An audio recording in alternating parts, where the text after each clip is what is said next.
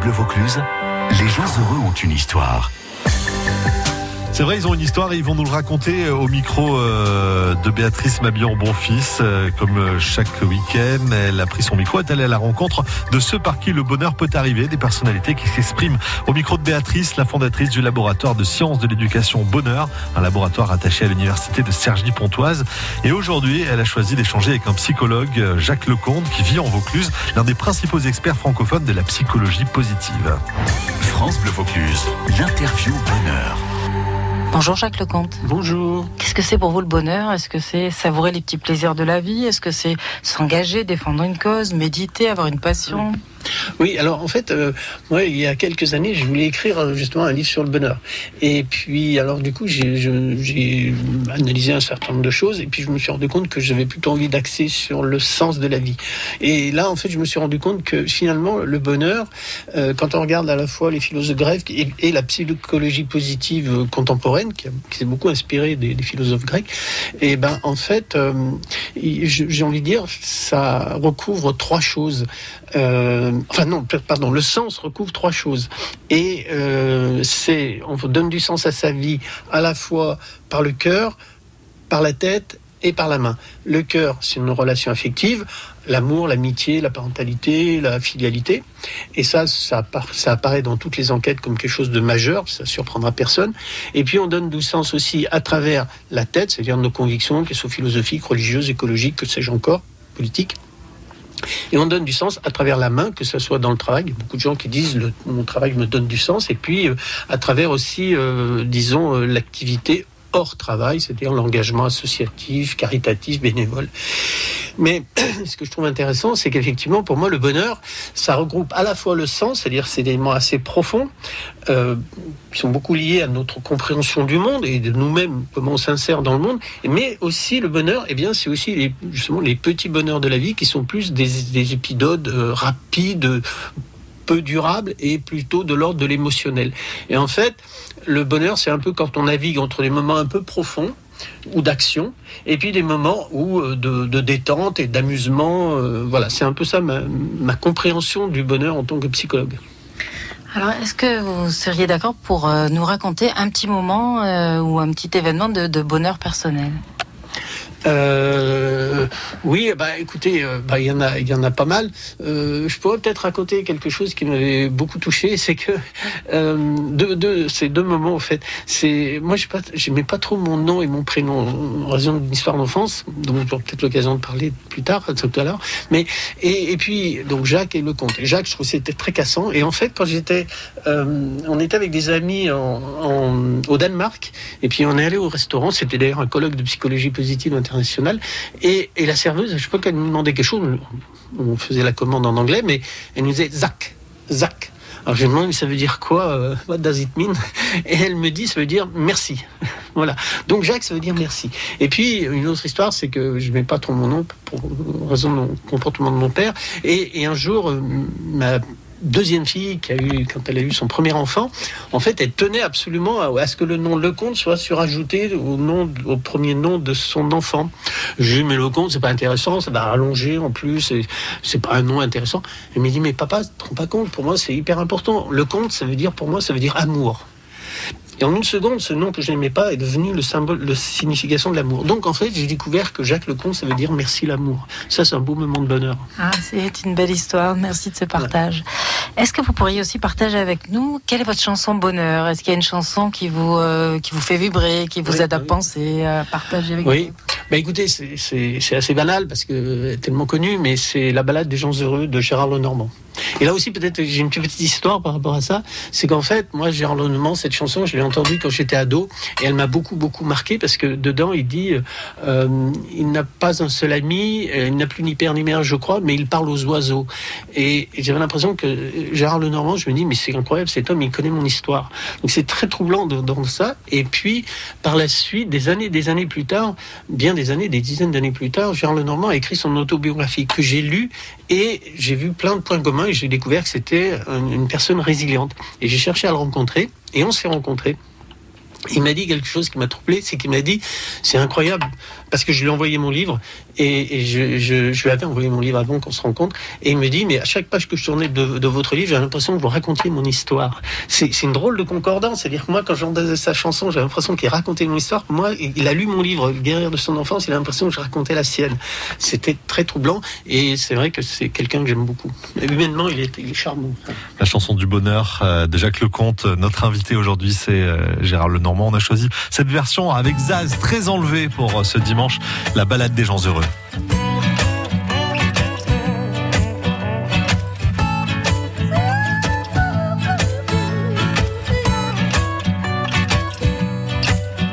Notre vieille terre est une étoile où toi aussi tu brilles un peu. Je viens te chanter la balade, la balade chanter la balade, la balade des gens heureux. Tu n'as pas de titre ni de grade, non, non. mais tu dis tu quand tu parles à Dieu. Je viens te chanter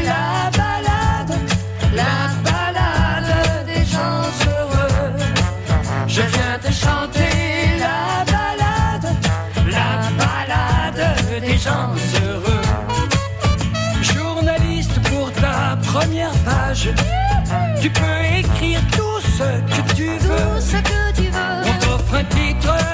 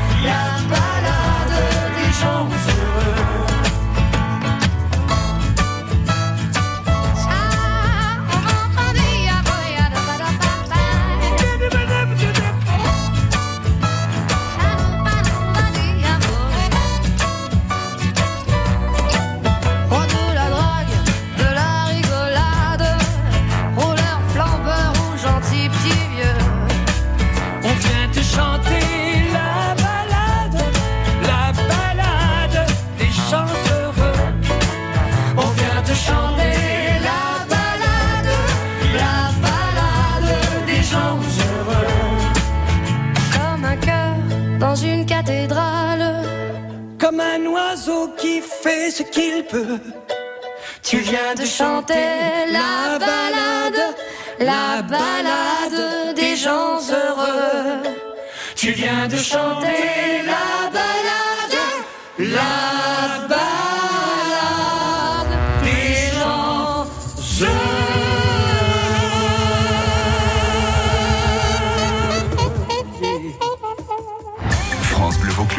L'interview tac au tac. Jacques Lecomte, le bonheur, on le choisit ou il nous tombe dessus Euh, les deux, les deux.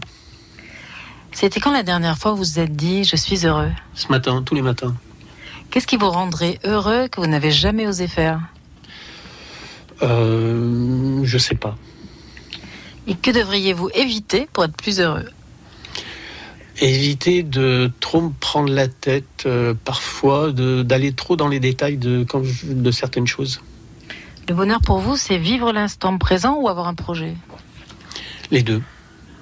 avoir... Ils sont complémentaires. Pour moi, l'un entraîne l'autre et vice-versa. Et donc avoir un idéal ou cultiver son jardin? Là, c'est encore les deux. Et mais là aussi, c'est euh, avoir un idéal, c'est aussi se projeter dans l'avenir, c'est bien. Et cultiver son jardin, c'est aussi vivre le présent, c'est bien aussi. Les deux, les deux, bien sûr, oui, oui, oui. Avec une composante plus, euh, encore une fois, de, philosophie pour le premier, se projeter dans l'avenir, dans l'action, et puis peut-être plus de petits plaisirs quotidiens dans le premier, dans le quotidien, dans le jardin. En fait, c'est un équilibre, comme je disais tout à l'heure, entre les grandes idées qui nous portent et qu'on essaye de mettre en œuvre, et puis les petits plaisirs quotidiens. Vaucluse dans votre poche, c'est possible. Téléchargez maintenant l'appli France Bleu sur votre smartphone. Écoutez France Bleu Vaucluse en direct. Accédez à toutes les infos de Vaucluse. Partagez vos programmes préférés. Écoutez vos émissions. L'appli France Bleu, c'est votre radio partout avec vous. Avec France Bleu Vaucluse, vous êtes connectés. France Bleu vous invite à Chamonix pour vivre l'ambiance exceptionnelle de l'Ultra Trail du Mont Blanc les 27 et 28 août. Le sommet mondial du trail avec les meilleurs coureurs du monde vous attend dans le cadre exceptionnel du massif du Mont Blanc. Vivre la folie du départ, voir passer les coureurs dans les plus beaux endroits, France Bleu vous invite à partager un moment rare. L'Ultra Trail du Mont Blanc, à vivre avec France Bleu et sur francebleu.fr. Quand c'est signé France Bleu, c'est vous qui en parlez le mieux. J'adore la bonne humeur que vous infusez. Sur France Bleu, c'est génial, on découvre plein de nouveaux chanteurs, c'est top. France Bleu Vaucluse, l'interview bonheur. Jacques Lecomte, qu'est-ce que vous accepteriez de partager quelques moments de bonheur professionnel? Eh bien, écoutez, euh, je vis actuellement une période de, de vraiment de bien-être, de bonheur euh, professionnel parce que j'ai écrit un livre. Alors, euh, c'est vrai que j'en ai écrit plusieurs. Mais celui-là, en fait, il est particulier parce que je l'ai j'ai commencé en 2007, nous sommes en 2021. Donc, entre-temps, j'en ai fait d'autres. Mais celui-là, c'est c'est un peu mon, mon- livre qui me porte depuis de longues années. Euh, c'est un livre, je dirais, de politique positive, ou dit autrement, d'une politique de fraternité. L'idée étant que, disons que les travaux de psychologie nous montrent, de psychologie positive nous montrent que, eh bien, des thèmes comme euh, des attitudes, euh, des valeurs, comme euh, l'empathie, la coopération, la bienveillance, la confiance en l'autre, eh bien, ça facilite les relations avec autrui. Bon, ça, c'est pas un scoop, bien sûr. Mais ce que je trouve intéressant, c'est que beaucoup de travaux, et en dehors même de la psychologie, ça peut être en sociologie, en droit, tout ça, eh bien, nous montre aussi que c'est pas seulement que ça facilite, euh, ça nous donne du bien-être dans nos relations interpersonnelles, ça peut être le, le, le- le pilier de politique publique. Et je prends un seul exemple. En- dans l'éducation, par exemple, on sait qu'aujourd'hui, l'apprentissage coopératif est bien plus efficace que l'apprentissage compétitif. C'est un exemple parmi de nombreux autres. Et ça, ça me porte actuellement de, de diffuser ces, ces conceptions. Alors, c'est très intéressant parce que ça répond à une critique qu'on fait parfois à la psychologie positive d'être une dictature du bonheur, une injonction à être heureux et une injonction très individuelle, voire individualiste. Oui. Je pense que vo- cet ouvrage, c'est peut-être Ah. une réponse à cette, Ah oui, euh, ces que- éventuelles critiques. Oui, ben merci d'avoir fait cette remarque parce que c'est une critique qui est souvent faite. Et alors, elle n'est pas entièrement fausse parce que c'est vrai qu'une grande partie des travaux de psychologie positive portent sur l'individu, mais c'est de la psychologie, donc il faudrait faire cette critique à la psychologie en général. Mais il y a beaucoup de travaux qui sont sur l'aspect interpersonnel. Et moi, ce qui m'intéresse le plus, c'est le côté interpersonnel, la coopération, l'empathie, comme je l'ai dit, mais aussi le côté sociétal, voire politique. Et, et là-dessus, euh, je pense qu'il y a beaucoup, beaucoup de choses qui existent et qu'il est utile de, de diffuser.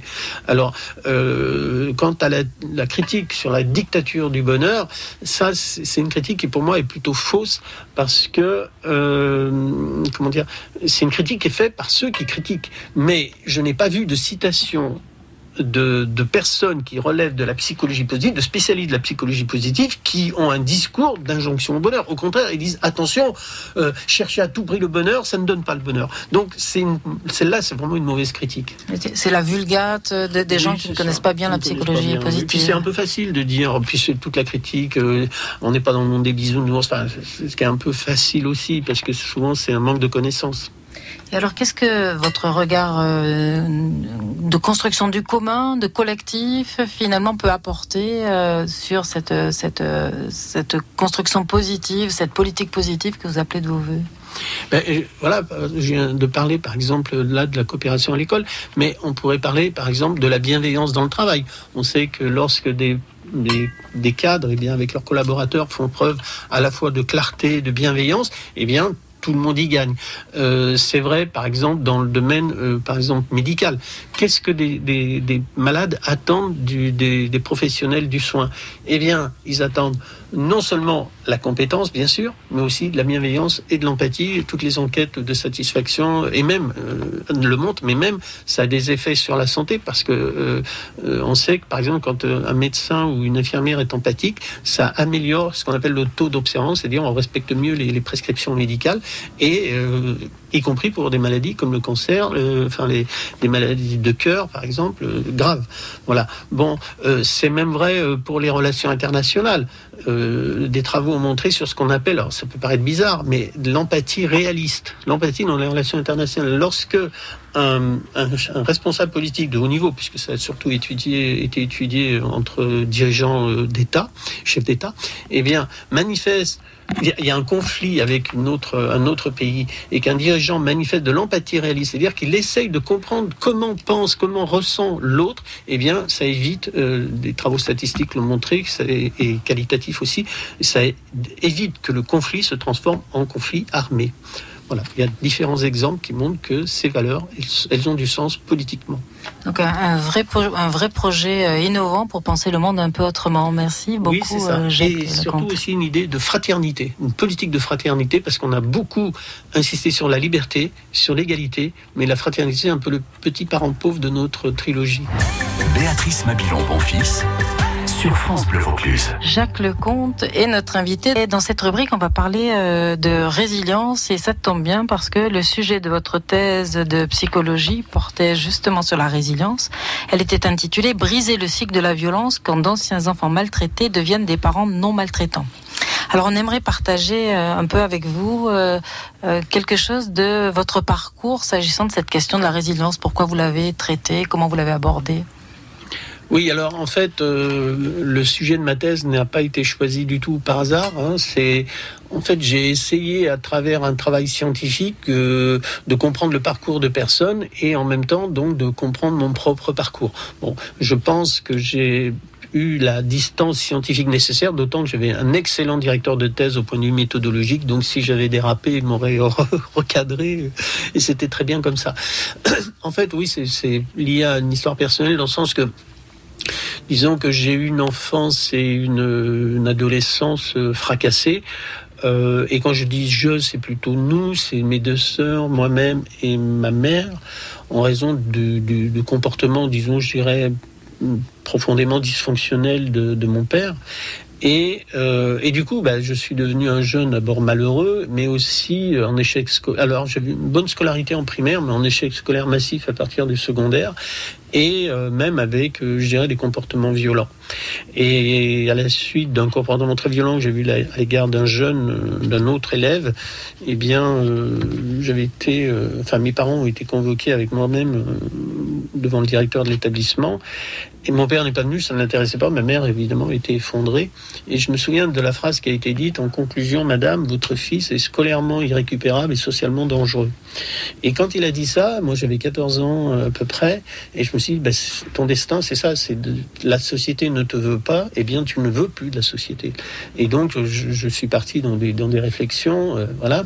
Et ma mère est décédée quand j'avais 15 ans et demi, et disons, je dirais autant de désespoir que de maladie physique. Et là, j'ai failli vraiment très mal tourner. Euh, voilà, et j'avais, en plus, j'étais très orienté euh, politiquement. Alors, à l'époque, euh, il y avait tout un courant d'extrême gauche qui était très présent dans, dans les milieux des jeunes. Et moi, je comptais rentrer dans la clandestinité, faire des actes de terrorisme. Et, et ça, c'était devenu de plus en plus clair pour moi. Et puis, il s'avère qu'un jour, j'avais décidé de, faire ça quelques mois plus tard. J'avais 18 ans à l'époque, et donc j'envisageais donc quelques mois plus tard de- d'entrer en clandestinité. Et puis, je fais du stop dans le midi de la France, et je suis pris en stop dans une voiture, et dans la voiture, il y avait un, un autre jeune qui allait dans une communauté. Bon, on- on- il l'a déposé là.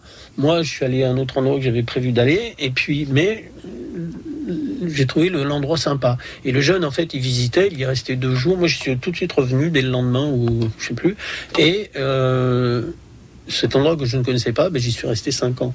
Et là, c'est intéressant parce que les gens qui étaient là, en fait, ils n'avaient pas prévu de faire une communauté. C'était vraiment un truc. euh, Il y avait une cinquantaine, on était une cinquantaine de personnes en quasiment en permanence, avec un noyau d'une douzaine. Et comment dire, euh, simplement deux familles qui avaient ouvert leur, enfin, qui avaient fait un retour, même pas un retour, un aller à la terre, et qui avaient accepté que leurs portes sont ouvertes. Et ce qu'il y a, c'est qu'ils avaient vu que j'avais des, des attitudes parfois un peu vives, mais ils n'ont jamais regardé ça. Ils ont su regarder derrière ces comportements, ces réactions un peu vives, et bien qu'il y avait quelque chose d'autre. Et moi, du coup, ça m'a fait beaucoup réfléchir parce qu'en plus, il y avait des, des gens qui étaient là, des, des personnes dépressives, des toxicomanes qui s'en sortaient. Et moi, qui avais décidé d'agir en tuant des gens, eh bien, je voyais des gens qui revivaient. Et je me suis dit, c'est là que, se situe vraiment la vie. Et ça a été le point de départ d'un retournement complet, puisque, disons, après, bon, j'ai abandonné toutes mes idées effectivement violentes et je suis passé à une autre vision du monde et des relations humaines. Béatrice Mabilon Bonfils. Les gens heureux ont une histoire. France Bleu Vaucluse. Notre voyage avec Jacques Lecomte se termine. Nous en avons appris un peu plus euh, sur vous. Moi, je suis persuadée que le, bonheur, ça s'apprend. Est-ce que ça vous convient comme euh, idée de conclusion? Ah oui, tout à fait, j'en suis convaincu. Mais alors ça s'apprend par de multiples expériences, mais ça, ça se prend, je pense, surtout dans les expériences qu'on vit avec les autres. Euh, on apprend beaucoup des autres. Et euh, alors déjà dans la famille, si on a eu la chance d'avoir des parents bienveillants, mais si ça n'a pas été le cas, eh bien, je pense qu'on peut ah, regardons les gens heureux et inspirons-nous de leur façon d'être. Merci Jacques Lecomte. France Bleu Vaucluse, les gens heureux ont une histoire. À retrouver sur FranceBleu.fr.